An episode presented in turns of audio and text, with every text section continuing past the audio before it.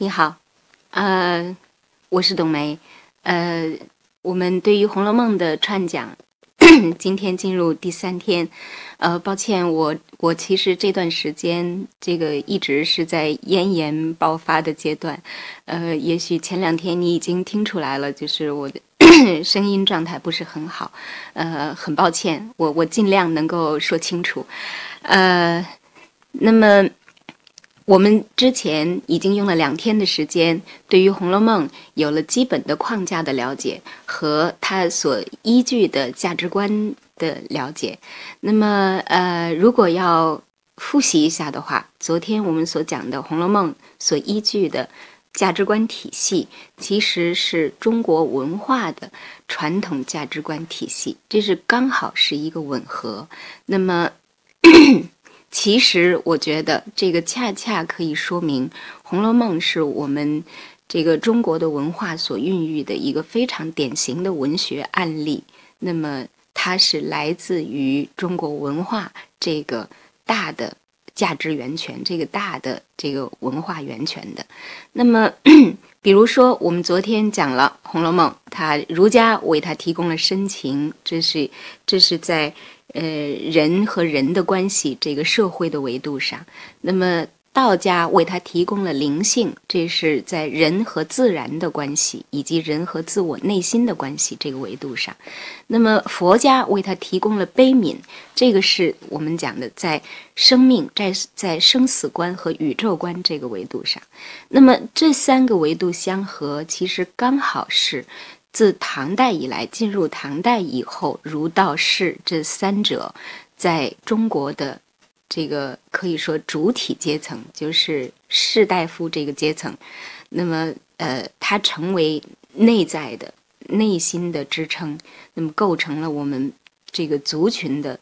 主体的价值观、信仰体系，那么，所以，呃呃，如果我给再提供一个一点证据的话，比如说我们昨天说到太虚幻境，这是呃红楼里边的红楼作者所设置的一个类似柏拉图的理想空间这样的一个存在。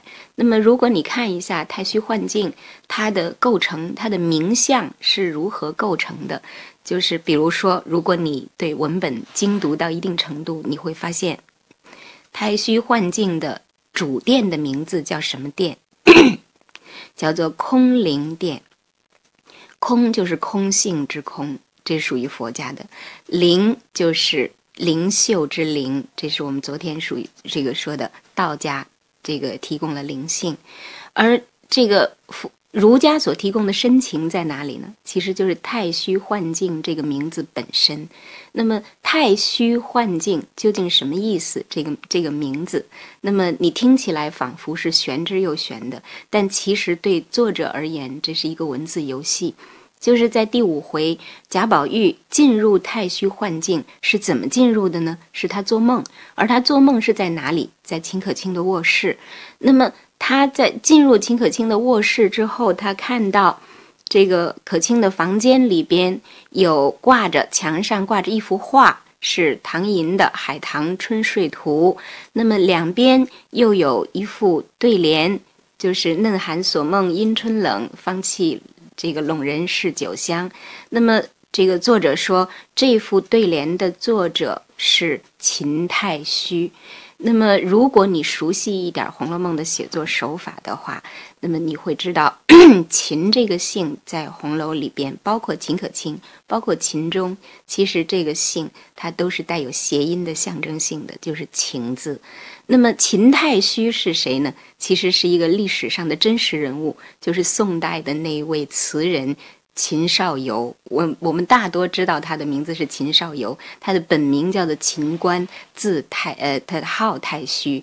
那么，作者为什么在这儿要安排这个呃这样的一幅画《海棠春睡图》？因为海棠在红楼里边象征着女儿，就是我们昨天说的女儿这个这个人格理想是寄托在女儿这个群体上的。那么，为什么又安排秦太虚的一副对联呢？其实，你不觉得这就像是一扇门吗？它是一个进入太虚幻境的通道。那么，怎么进入太虚幻境？这道门是什么门呢？那么，这个幻境又是一个什么幻境呢？它是一个情之幻境，就是太虚幻境。所以，太虚幻境与空灵殿这个名相。在作者而言，其实是他非常庞大而严密的符号体系。这个也是我昨天所说的隐性文本之中的这个几个构成、几个构成点而已。但是它是非常高端的构成点，在整个的这个呃象征符号的架构之中，空灵和情、空灵情这三者其实是儒道释。这三个这个价值观的维度，各自在太虚幻境之中的符号体现。那么，所以这个是我们说这是一个啊，这个是算作一个佐证吧。我们昨天所所讲的问题。那么，呃，昨天我也说，我们今天要这个讨论的问题是关于红楼之中的人物。那么，红楼的人物其实。他的人物形象，我们一想《红楼梦》，马上就会浮现出来宝黛钗、十二钗、金陵十二钗，就是所以《红楼梦》给我们的印象就是人物形象不是某一个人、某两个人，而是群体，而且这个群体是非常鲜明的，各每一个都具有光彩，都具有独立个性。都具有他的生命的独特性，这个人物是非常鲜活的、成立的。那么，为什么会就是一部文学作品会能够有这样这个呃，可以说是夺目的成就了？能够有这么多的这个文学形象都如此光彩照人？那么，我昨天也说过，其实。他的塑塑造的所有的这些人物，都是基于都是有着扎实的人性论基础的，有着红楼的哲学基础来作为内在的支撑。那么，红楼的人性论究竟是什么呢？这个其实就是在第二回，作者已经声明了。呃，读红楼，我在这要插一句：读《红楼梦》，可能第一回到第五回里边的大部分的文本，你觉得会会觉得挺枯燥的。那么为什么呢？因为一到五回的文本基本上是红楼的哲学架构，是作者在进入他的故事主体之前，在做他的哲学架构的搭建。就在第二回里边，这个。呃，出现了他的人性论，这是借由贾雨村和冷子兴两人在乡间酒肆之中的一段对话而引出的。那么这段对话讲的是贾雨村说的是，他说人是都是正邪两副之人，这个其实就是红楼作者借贾雨村之口来代替自己讲出来他的人性论观点。那么，什么叫正邪两副呢？就是每一个人他都是一个立体的人，是一个复杂的人，他不是一个纯善之人或者纯恶之人。那么，作者表达他的从学理上怎么讲呢？他说：“这个天地之间有清明灵秀之气，这个是正气；又有残忍乖僻之气。那么，或者说。”这个荒谬乖僻之气，那么这两者，这个荒谬乖僻之气就是邪气。那么这两者正气与邪气，基其实都是会作为天赋的禀赋，会进入到当人这个成形复形之时，那么都会带入到你的生命之中，作为你的生命禀赋而存在。所以。红楼作者认为，每一个人都是有缺点的，没有纯善，没有纯恶。在这样的一个一个人性论的基础之上，那么你所看到的每一个红楼人物，你想一下，其实每一个红楼人物都是不完美的，都是有缺点的。但是，恰恰因为他具有缺点。反而使这个人物成为他自己，而且使他带有不可取代的光彩。那么，其实这样说起来，《红楼》作者的人性观是非常进步的，非常接近于我们今天的当代的人性论，就是我们要我们要完整的看待一个人，我们要这个人是一个复杂的构成，人性之中既有悠长，又有它的局限，那么我们应该看到它的悠长。原谅、谅解它的局限。那么，在红楼之中，红楼作者恰恰是这样的。那么，比如说，我们看几个人物，如果你举例而言，比如说林黛玉，当然这个呃很美好，呃，宝钗也很美好。那么，但是他们每个人都有自己的局限。那么，所以人这个不同的人对于这个红楼中的不同的人物的。感受可能是完全不一样的。那么，呃，像黛玉如此之灵秀，这个清明灵秀之气，但是又小性又尖酸又爱爱哭爱嫉妒等等。那么，呃，这就是这就是他不可突破的、不可逾越的自我局限。那么，呃，我们举一个举另外一个例子吧，就是因为在我的课程之中，呃，像宝玉、黛玉。这个谈的都比较多了，宝钗这是非常复杂的一个形象，我的课程之中都没有敢去深入涉及，限于限于这个呃篇幅。那么在这儿我也先不谈她，呃，我们来看一下，比如王熙凤，王熙凤是红楼之中非常具有光彩的一个一个形象。呃，我们红学前辈就是呃王昆仑先生曾经说过，他说恨这个呃恨熙凤骂熙凤，这个不见熙凤想熙凤，就是无论是读者还是书中的其他人物，这个呃喜欢王熙凤的，我们现代喜欢王熙凤的多了，但是这个退回到《红楼梦》的时代的红楼读者，这个不喜欢王熙凤的是很多的，那么。呃，再有比如说书中的人物，那个除了贾母、王夫人这个众姐妹之外，这个家中上上下下大多是对王熙凤又怕又恨的。那么，呃，但是这个人物毫不妨碍他有光彩，就算是比如说，就算是这个贾府中被王熙凤管得非常刻毒的。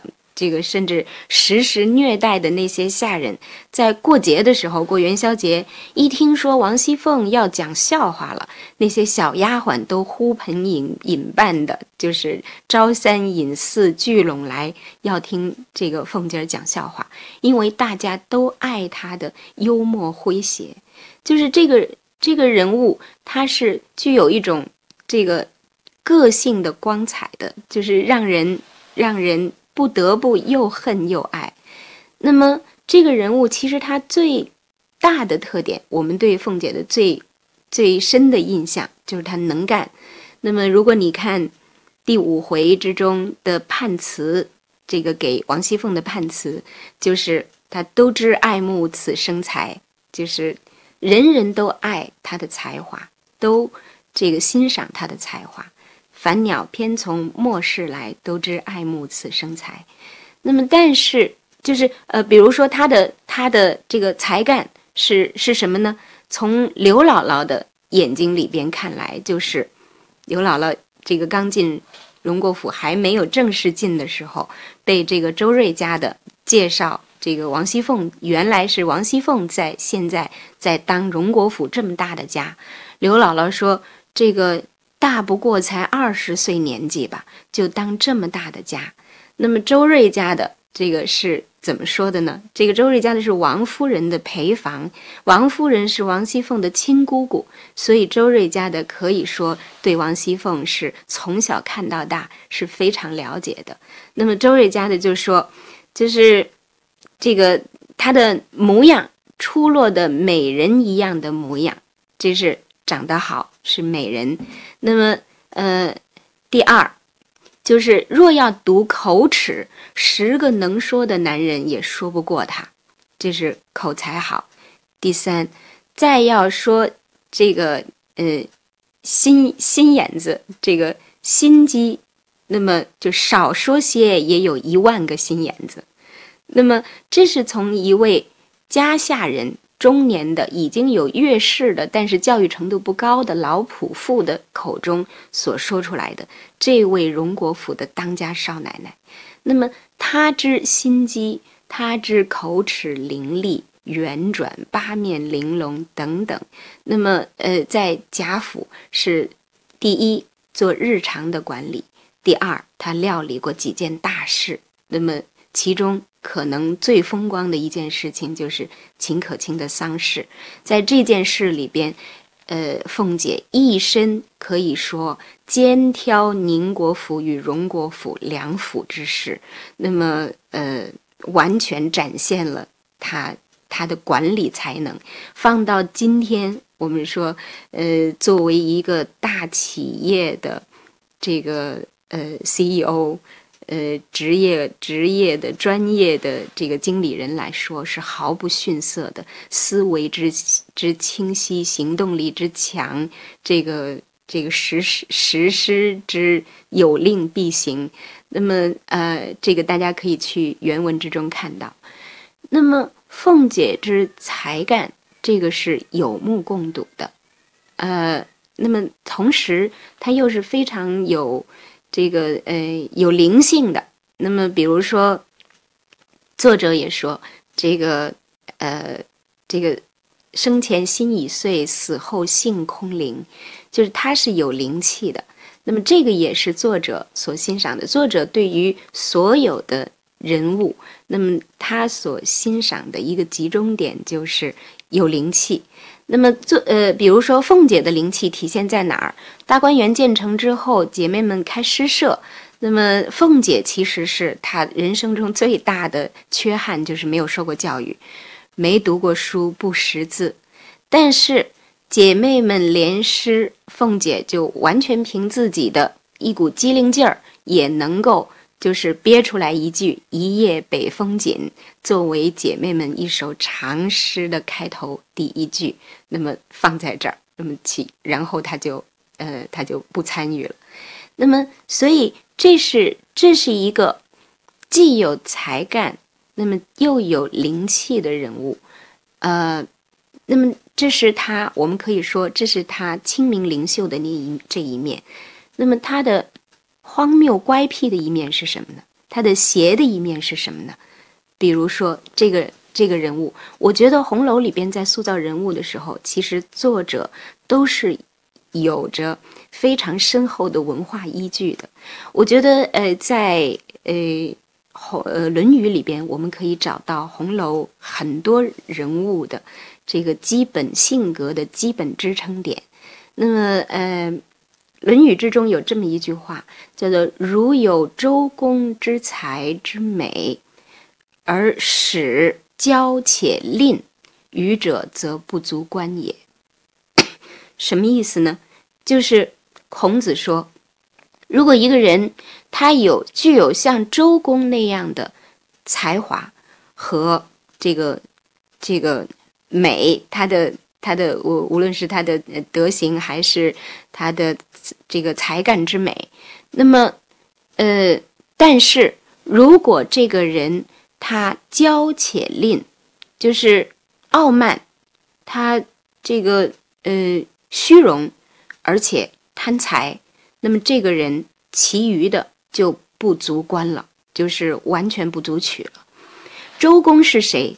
周公是孔子一生最为崇拜的精神偶像，是这个西周的开国元勋之一，周武王的亲弟弟，在武王过世之后辅佐成王的。这个历来是我们历史上的就是美德的理想。那么周公是终身，直到自己过世之前，一生都以呃这个孔子。一生都以周公作为自己的精神偶像、精神导师。那么，但是孔子说，就居然说了这样的一句话：“他说，如果有你有周公这样的才干，并且有他这样的诸众多的天赋的这个才能的话，如果你就有这两点，骄且吝都是不足取的。这两点就恰恰是王熙凤身上的致命弱点。第一，她这个虚荣，他的虚荣心其实和他的才华是是这个一起到来的。就是有才的人，其实往往会呃有些虚荣，因为想听到赞美。那么，在王熙凤而言，嗯，比如说她因为自己的。虚荣曾经上过别人的圈套，呃，这个水月庵的净虚师太曾经利用王熙凤的虚荣心，对她趋近逢迎，多方奉承，然后让王熙凤参与了静虚师太的这个呃一桩可以说一桩买卖，一桩这个肮脏的买卖。王熙凤从中净得三千两纹银，但是其中搭进了。这个搭进了两个相恋的年轻人的性命，那么，呃，这是这是王熙凤的虚荣，那么她的王熙凤贪财，这个可能很多人觉得不可思议，就是王熙凤长这么大的家，她的出身又是伯爵家的小姐，当嫁入公爵之家，成为这个呃第四代儿媳，又当家，那么她的。这个贪财的特性，仿佛是，仿佛是这个呃，仿佛是比较奇怪的。很多人，很多人，我在我的课程里讲到这一点，也说王熙凤难道不是拿出自己的梯己钱去补贴这个贾府的吗？这是不可能的。那么王熙凤其实在贾府，呃，她是不不掌财权的。因为像贾府这样的府邸是有专门的库房、专门的银库、专门的账房先生的班底来掌掌管银钱的出入的，而王熙凤只是其中的一个过手人而已。那么她作为过手人，做了一件什么事呢？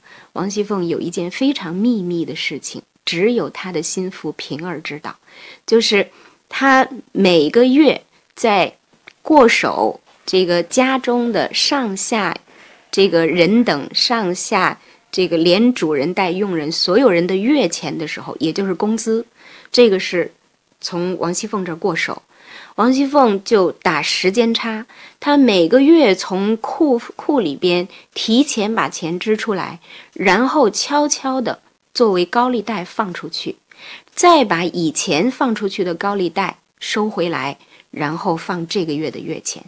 那么平儿在第十六回的时候，这这件事情就是通过平儿和王熙凤的对话就已经这个浮出水面了。那么，呃，在第三十在第三十九回的时候，平儿和袭人之间作为闺蜜说梯己话，那么又这个露出了这件事。那么平儿说，单这一项一年两三千两银子的进项呢？都进了王熙凤的私房，两三千两银子是什么概念？就是也像刘姥姥口中所说，当时的一家庄户人、农户人家一年的吃穿用度二十两银子。那么，呃，再比如说探春改革大观园，那么这样的一番运筹帷幄之后，上下兴师动众，最后一年能省出来多少银子？四百两银子。那么王熙凤一年通过放高利贷，以这个以公款去放高利贷入私囊的就有两三千两银子，而且这件事情一直到八十回这个原稿结束的时候都没有败露，王熙凤也没有写到王熙凤收手，所以这件事情是一直在进行的。像如此之贪吝的一个人，那么我们说既骄且吝。那么，这个是王熙凤身上最大的人格缺陷。那么，最终其实他也是他这个人物最终之覆灭，就是也会是在这样的，一定是在这样的人格裂隙这个之中，呃，这个这个人物覆灭的。所以你会看到，在第五回，和人物判词相结合的，就是那十二支《红楼梦》曲子里边，呃，给王熙凤的那一支就叫聪明类，就是聪明反被聪明误，就是机关算尽太聪明，反误了卿卿性命。那么这样的一个人物，我们从他的身上既可以看到 他的才干、他的聪明、他的这个灵气。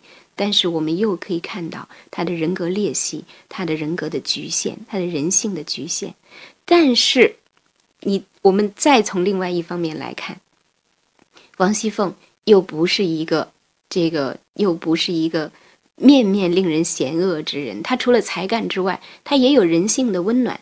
她首先是个好妻子，她很爱自己的丈夫，她是个好母亲。关心疼爱自己的女儿，她也是一个不错的嫂子。她对众姐妹，就是这些呃大姑子、小姑子，包括宝玉以及妯娌，都还是很尽心的。那么，再有就是有一个，我们从小细节来看，就是呃大观园之中，从第四十九回来了几个亲戚家的姑娘，其中包括邢岫烟。邢岫烟是谁？是王熙凤的正经婆婆，也就是邢夫人的，呃，邢夫人的外甥女。王熙凤的公婆其实是贾赦和邢夫人，不好意思。那么，呃，其实王熙凤是被王夫人从贾赦之处借调到荣国府。来管家的，因为王夫人作为正经的当家太太，她自己嫌这些呃这个俗物太太冗冗陈，她不愿意理政了，所以就就把自己的亲侄女那么呃借来，呃来替他管家。呃，其实是熙凤和贾琏夫妇两个一起在这边。那么，那么这个呃，当邢岫烟来到大观园之后。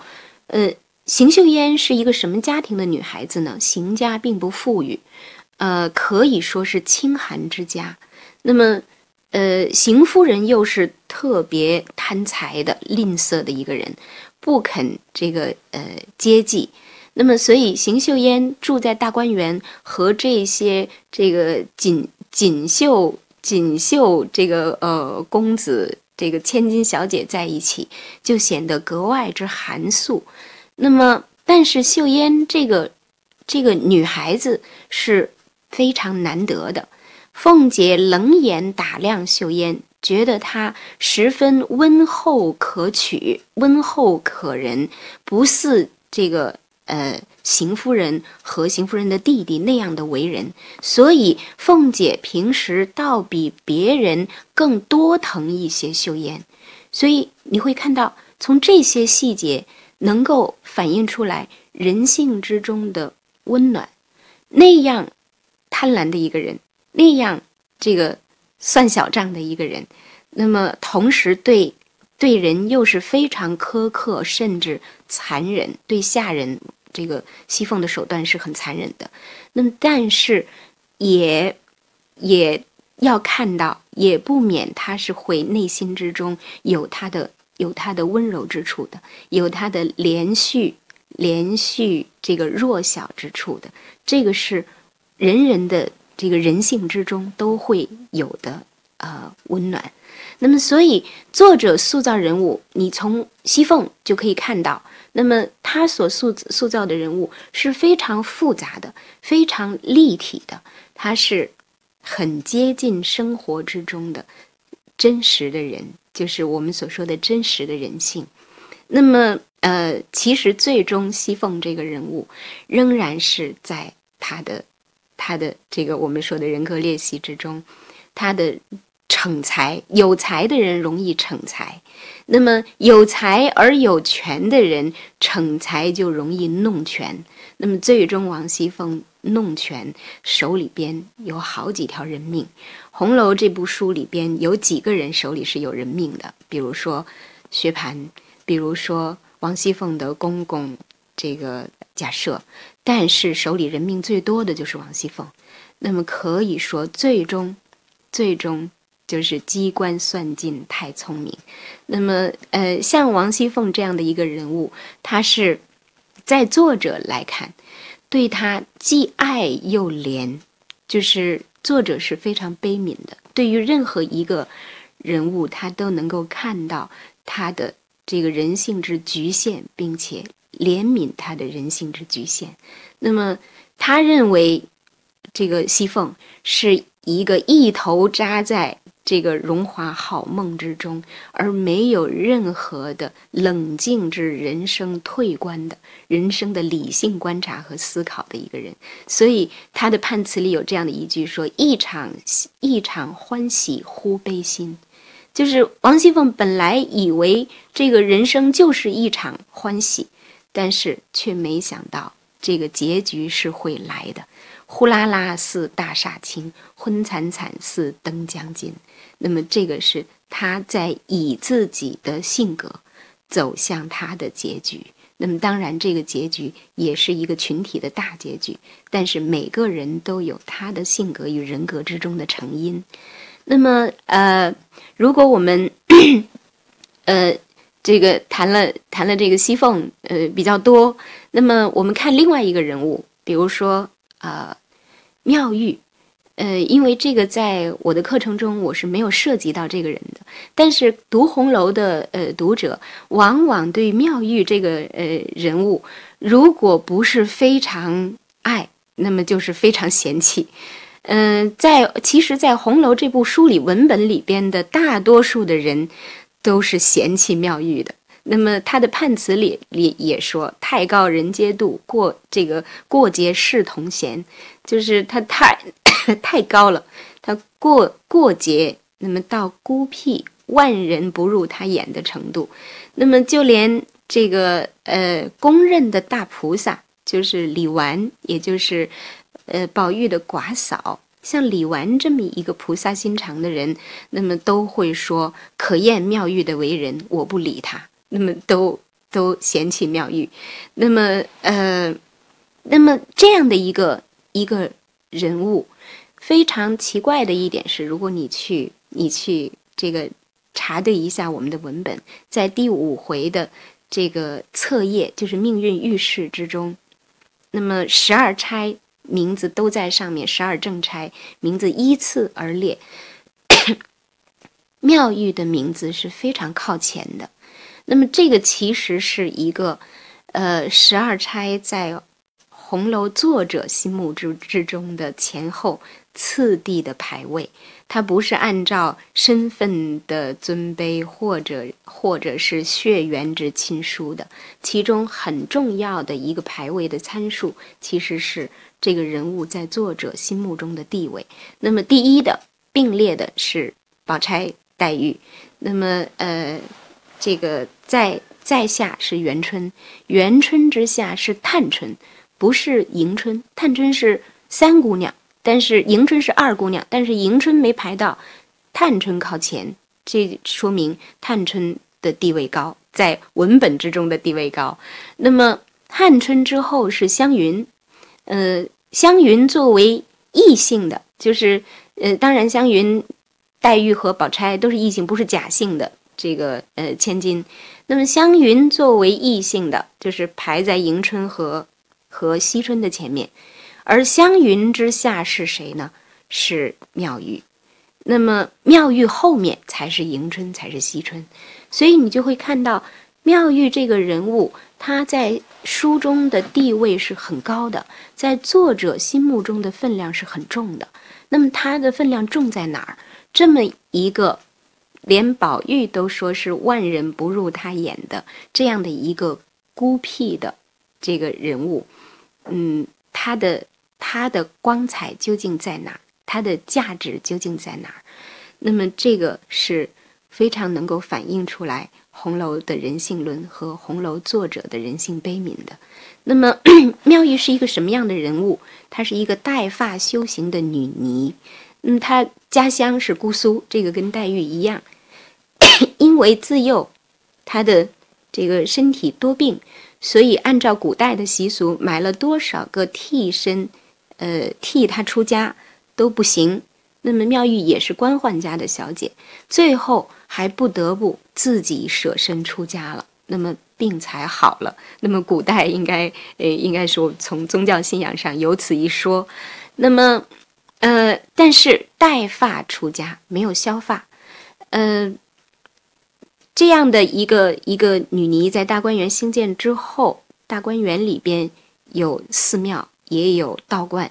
那么妙玉就被请来，被王夫人下帖子请到了，请到了龙翠庵之中。那么，呃，这样的一个人物，他为什么会如此之荒谬乖僻？你去想他的身世，他出家，但是是被迫的。那么，他其实青春妙龄，有才华，有灵气。那么，呃，他是。不落于人后的，呃，但是他只能以女尼的身份，在他的判词之中说：“青灯古殿人将老”，就是对着这青灯古殿人将老。那么，那么人其实其实是已经是正在青春之时，但是这个春色将蓝，这个呃。红粉春色将蓝，那么其实妙玉这个人物，他在自己内心之中的自我的身份认同，并不是女尼。这是为什么她一直是一个带发修行的形象。她自己曾经说过，她对这个黛玉和湘云，就是他们一起作诗，她曾经说过，像我们这样闺阁闺阁人物。就是如果把诗写得太险、太奇、太怪，就失去了我们闺阁本色。所以你看，她的自我的身份认定仍然是闺阁女子。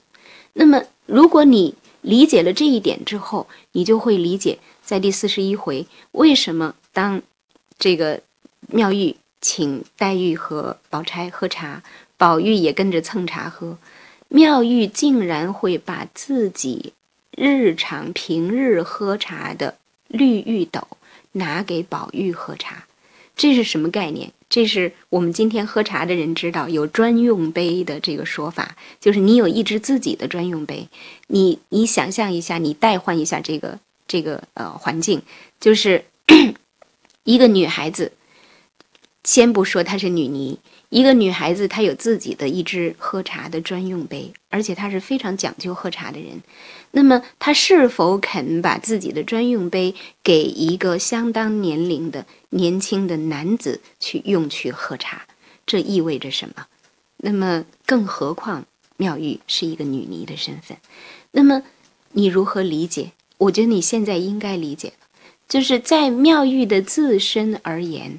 她是闺阁女子，她有自己的青春，有自己的青春的欲望，那么她有自己的青春的梦想，呃，但是这个和她的实际身份构成了非常尖锐的矛盾，她无能为力，所以这个人物就在这样的矛盾的这个煎熬之下。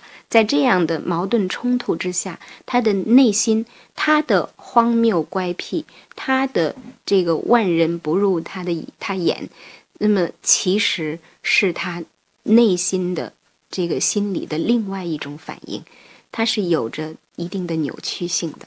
那么这一点，宝玉和黛玉是非常理解的。呃，在《红楼梦》这一部文本里边，黛玉只能让一个人，就只让妙玉。妙玉说：“黛玉，你这么一个人，怎么竟是个大俗人？”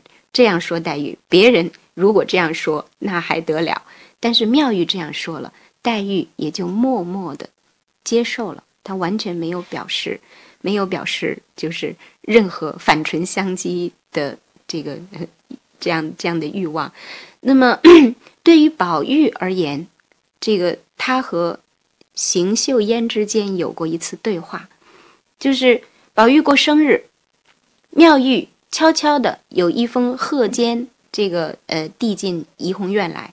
那么是一张粉红的这个签子，上面写“遥叩方尘”，落款是“槛外人”。那么 这样的一个签子，宝玉不知道该怎么回，那么所以就这个呃，就这个想要去请教黛玉，那么不想中途遇到了邢岫烟，因此而获知非常偶然的获知，岫烟原来是和妙玉自小一起长大的，有半师半友之分。那么宝玉就从岫烟那儿了解了解到，就是原来砍外人的意思是。这个妙玉说自己是高岛于生死之外的一个人，那么这个呃，邢岫烟看到 妙玉给给宝玉这个帖子下的是砍外人的这个号，就对这个妙玉有几句批评。他说他现在就是竟然成了这样的，嗯，一个这个荒诞鬼僻的。鬼是那个诡异的鬼，僻是这个怪癖的癖，荒诞诡僻的这个行为，这个俗话所说不僧不俗，僧不僧俗不俗，男不男女不女。那么宝玉听了之后，就对这个呃秀烟说：“这个不要不要这样说，他原不在这些人里算，他原是世人意外之人。”这是什么意思？有这一句话，不枉这个警幻仙子称宝玉为这个天分中生成一段痴情的这样一个情痴情种。宝玉是理解妙玉的，他理解妙玉他的身份，身份所带给他的内心的矛盾和内心的痛苦，并且他是同情的。宝玉并没有把妙玉作为自己心目中爱慕的这个对象。但是他对他怀有同情，那么宝玉的同情从哪儿来？从作者而来。作者对于这样的一个青春的女子，她有着真实的人生的欲望，有着真实的人生青春的这个青青春的需求。那么作者非但这个看到，而且他理解，他同情，这是充满了悲悯的。那么，所以你看到的是，你可能看到的是这样的一个比黛玉还要更加尖刻、更加孤僻、更加孤芳自赏的一个女子。那么，但其实她的内心有着红楼女子里边可能最大的痛楚，这个是你没看到，但是作者看到的。那么，其实说到这儿，也许你已经。已经理解了，就是红楼之中之写人物之正邪两副，就是作者不仅仅是机械的写到了一个人他有正有邪，那么他站在更高的境界上，他为每一个人的邪，也就是每一个人性格之中的负面和局限，找到了人性之中的原因。原因是什么？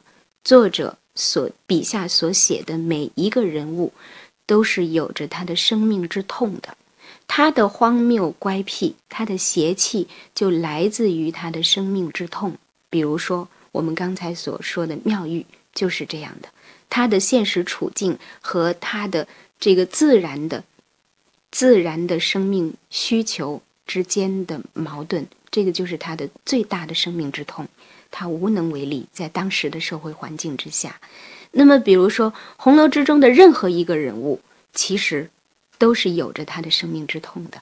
那么，就以就以这个呃贾家的千金来说，比如探春，这个是排位很高的，作者非常欣赏的人物。探春的最大生命之痛就是，她是庶出，她是宝玉的妹妹。但是同父异母，探春的母亲是妾室，是姨娘。那么这个就决定了，其实，在当时的社会里边，庶出子女的处境身份是很微妙的。那么貌似享有同等权利、同等地位，但其实是就在潜规则之中是屈辱的。所以探春这个人物，这个姑娘。在文本里边被称被叫做玫瑰花，玫瑰花又红又香，没人不爱的。但是有刺戳手，在我看来，探春有点像一位穿着软猬甲的姑娘，就是像那个黄蓉的身上的那个软猬甲，它是隐形的，你看不到的。但是你只要一触碰到它，你马上就会被刺回来。探春就是这样。正是因为她的庶出的身世之痛，所以让她成了一朵带刺的玫瑰花，成了一个全身披挂着铠甲的姑娘。那么她内心之中真正的愿望，她在和自己的生身母亲，就是赵姨娘，在起口角的时候，因为她的这个母亲实在是太不给力，那么往往最来戳痛。这个自己女儿的就是这位母亲，那么 探春在和这个赵姨娘和她纠缠不过的时候，曾经流着泪说：“我但凡是个男子，我必早走了，出去立一番事业，那时自有我一番道理。偏我是个女儿家，一句话没有我多说的。所以这个是探春同样有才华，不不下于凤姐的，同样有着。”就是她的这个成就之心，但是身身为女儿无能为力的。那么在这儿，我们就又说到作者给予人物的这个定评的支撑，探春这个的支撑也来自《论语》。那么 这个作者称探春为敏探春，敏是什么意思？在《论语》里有一句叫做“敏而有功”。就是探春是非常希望能够建功立业，以自己取得的这个事业来，希望以取得的事业来赢得世人的尊重。但是这只能是一个梦想。那么，因为她在当时的那个环境中，身为女儿，她是没有机会的。那么，再比如说迎春、惜春，其实没有一个人他的生命是完整的，没有一个人是不痛的。那么，就这个迎春，其实是贾赦的女儿，母亲早死，也是妾，也是庶出。那么邢夫人完全不知疼爱，父亲也根本这个呃根本不管，所以贾母接过来在自己的身边养。惜春是宁国府的贾珍的亲妹妹，那么呃母亲早早过世，这个父亲是贾敬。就是常年在在这个城外的道观之中和和道士们胡缠，那么也是完全这个不顾及这个女儿的存在，所以你看，其实，在红楼之中，不仅仅黛玉一个人是无父无母的，没有父爱母爱的其实是大多数。那么，像迎春，她最终被自己的父亲假设。草草的，非常不负责任的嫁出去，一出嫁就知道嫁错了，那么受虐待，回来省亲对王夫人流泪说：“我就我不信我的命就这么不好。”那么从小没了娘，好不容易在婶子这边过了几年清静日子，然后现在嫁人又是这样。那么惜春也同样，抄检大观园之后，第七十四回就是抄检大观园之后。惜春和宁国府，就是和贾珍和尤氏断绝了关系。尤氏在在和他这个争执的时候，那么惜春说：“我好好的一个清清白白的一个人，别让你们带累坏了我。”什么意思？宁国府，我们之前第一天曾经说过，是风月之地，是红楼作者所塑造的一个污浊的。批判现实主义的空间，而惜春这个有着精神洁癖的女孩子，恰恰来自于这样的一个空间。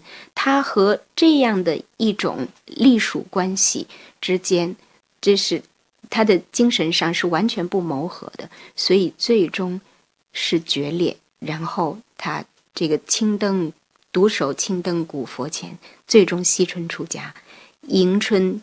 出嫁之后不久过世，那么所以你会看到红楼之中，仿佛是这个这个呃烟柳繁华地，你你感觉到的温柔富贵香，但其实每一个人都是有着他的生命缺憾的，都是有着他的生命裂隙，这个这个生命的裂隙的。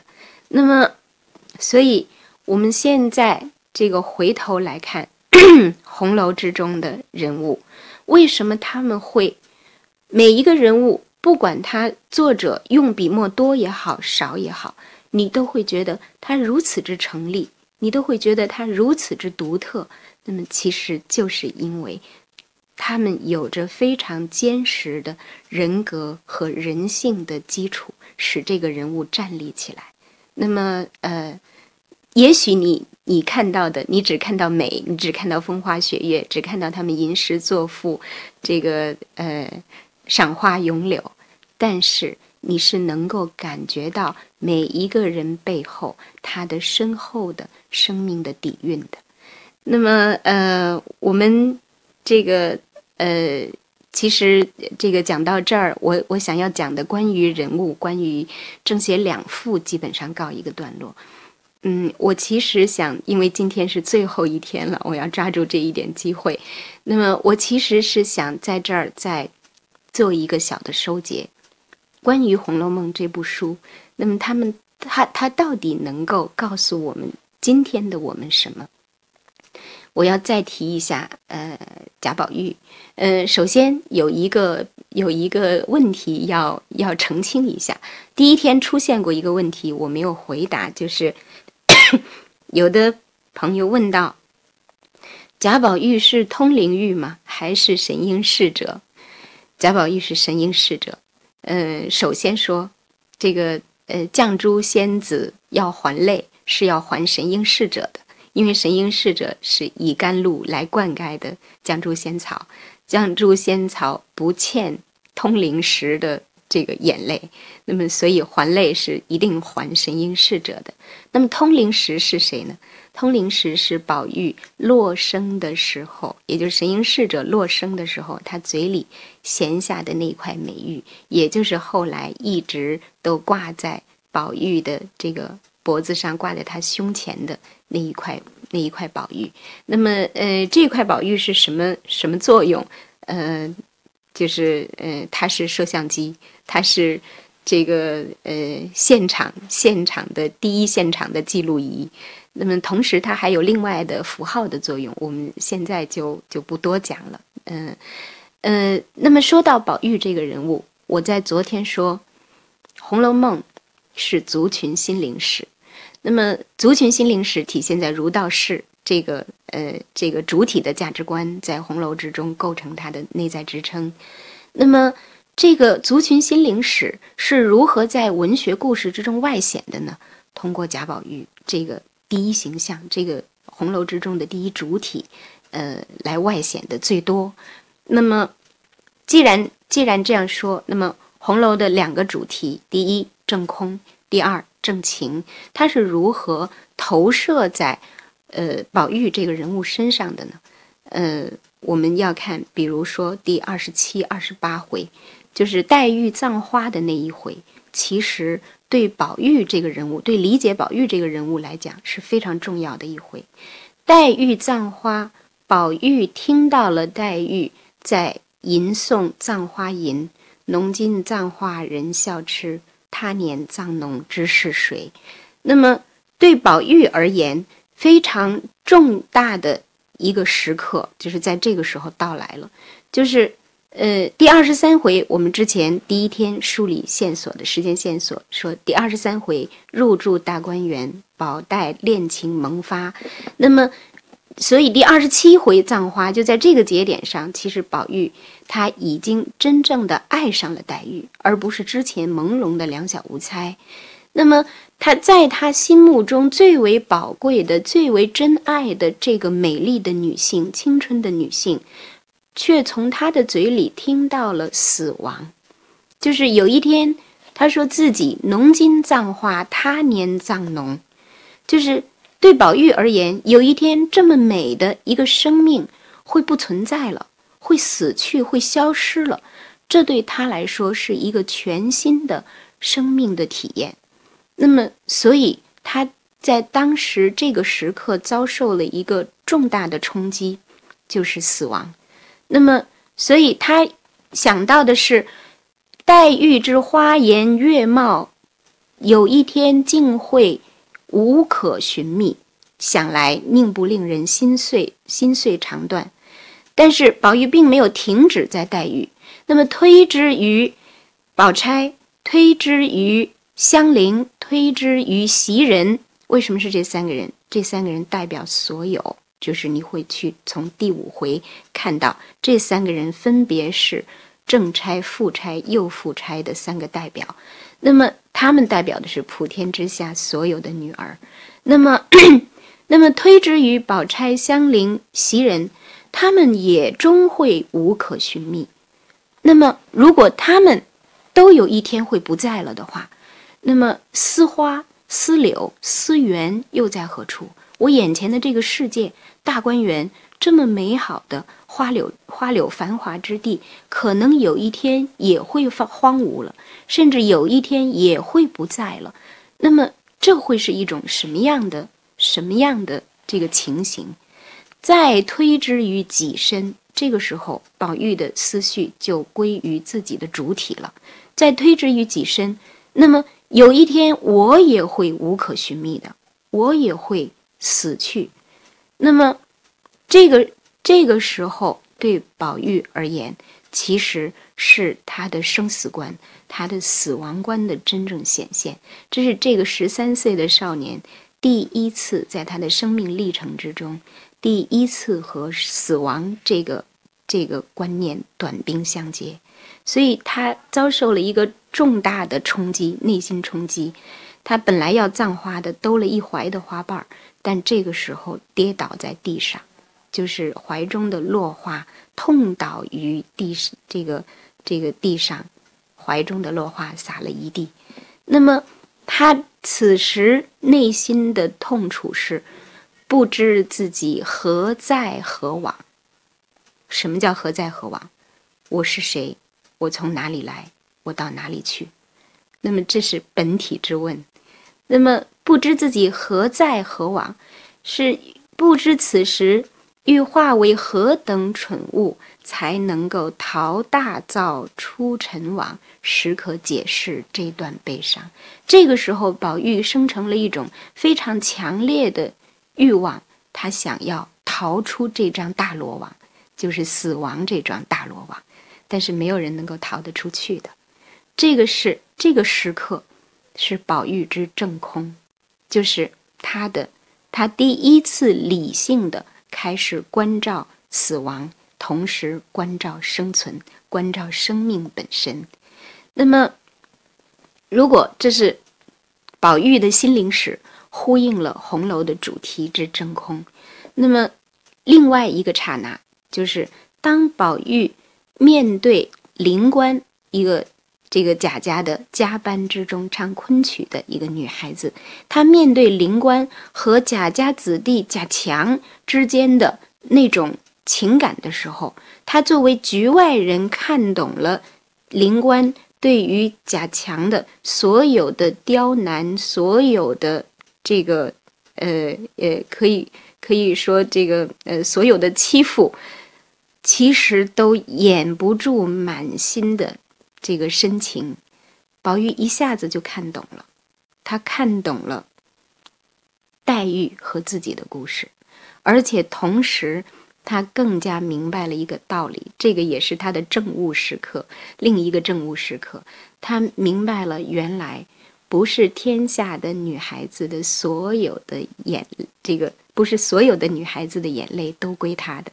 他曾经对袭人说过一句话，他说：“如果我是有造化的话，我就在此时死了。”宝玉不怕死亡，他经历过那个时刻之后，他已经不畏惧死亡了。他真正想要求证的是，我我在这个生命之中有怎样的实现，可以使我坦然的接受死亡。那么，所以他说，如果有一天我今天是有造化的，我现在死了，能得你们哭我的泪水，就是流成大河，然后这个，呃，我就那个时候我就无憾了，嗯，但是经历过、目睹过、目睹过灵官和贾强之后，他明白了，原来每个人这一生有自己该得的那份眼泪，就是从此后我们个人各得眼泪吧。只不知这个将来洒泪葬我者为谁？就是这个时候，在宝玉的心里，在他的成长里，两个主题交集了，交合了，就是死亡和眼泪所代表的情感交合了。就是有一天，当我死的时候，我能得到一个人的真诚的泪水，那么我的生命就是有价值的。那么，呃，其实如果这样提取出来的话，关于《红楼梦》有两个作者提出了两个问题，并且给出了回答，就是第一，主体之问，就是我是谁，何在何往；第二，你是谁，洒泪葬我。那么，其实第二个问题是对第一个问题的回答，就是人，我们今天人类都无法回答我们究竟何在何往。但是，如果你能得一人洒泪葬你，那么，那么我们来这一遭就不是虚无的一遭。那么，这个是，呃，呃，好，这个。这是我们这个《红楼梦》的串讲所要讲的所有的内容了。我们是不是有问题？这个提出来。嗯，我看一下。哦，好，那呃，这样我来，我来这个最后一分钟，我来这个讲一下。呃，《红楼梦》能够告诉我们什么？能够告诉我们，呃，即便你能够。从个人生命的角度见死亡，从历史兴亡的角度，从从历史周期率的角度见兴亡，从宇宙法则的角度见成住坏空。但是，所有的这些关于空的洞察，都不会都不应该动摇我们对于生命本身的生命生命本身的信念的坚信。那么。就是这个，就是我们所说的《红楼》里边，呃，《红楼梦》十二支曲子说：“开辟鸿蒙，谁为情种？”就是开天辟地、时空之始以来，你是那个深情的人吗？嗯，我觉得在这个，我挺感谢有这个机会，在这样一个特殊的时刻，能够陪大家来了解一下《红楼梦》。那么，《红楼梦》告诉我们什么？就是。嗯，中国人是珍惜生命的，我们是珍视生命的，贵生乐生，我们对生命充满深情。就是不管我们面对什么样的苦痛，红楼作者的这一把辛酸泪，其实是经由苦痛之后，经由正空之后，而返回生命本身，返回生命的意义。这是一把温暖的辛酸泪。那么，我希望《红楼梦》能够成为您的陪伴之书，成为我们生命中的和和我一样，成为我们生命中的成长的验证之书。那么，呃，我的时间到这结束了，祝你和你的家人平安，再见。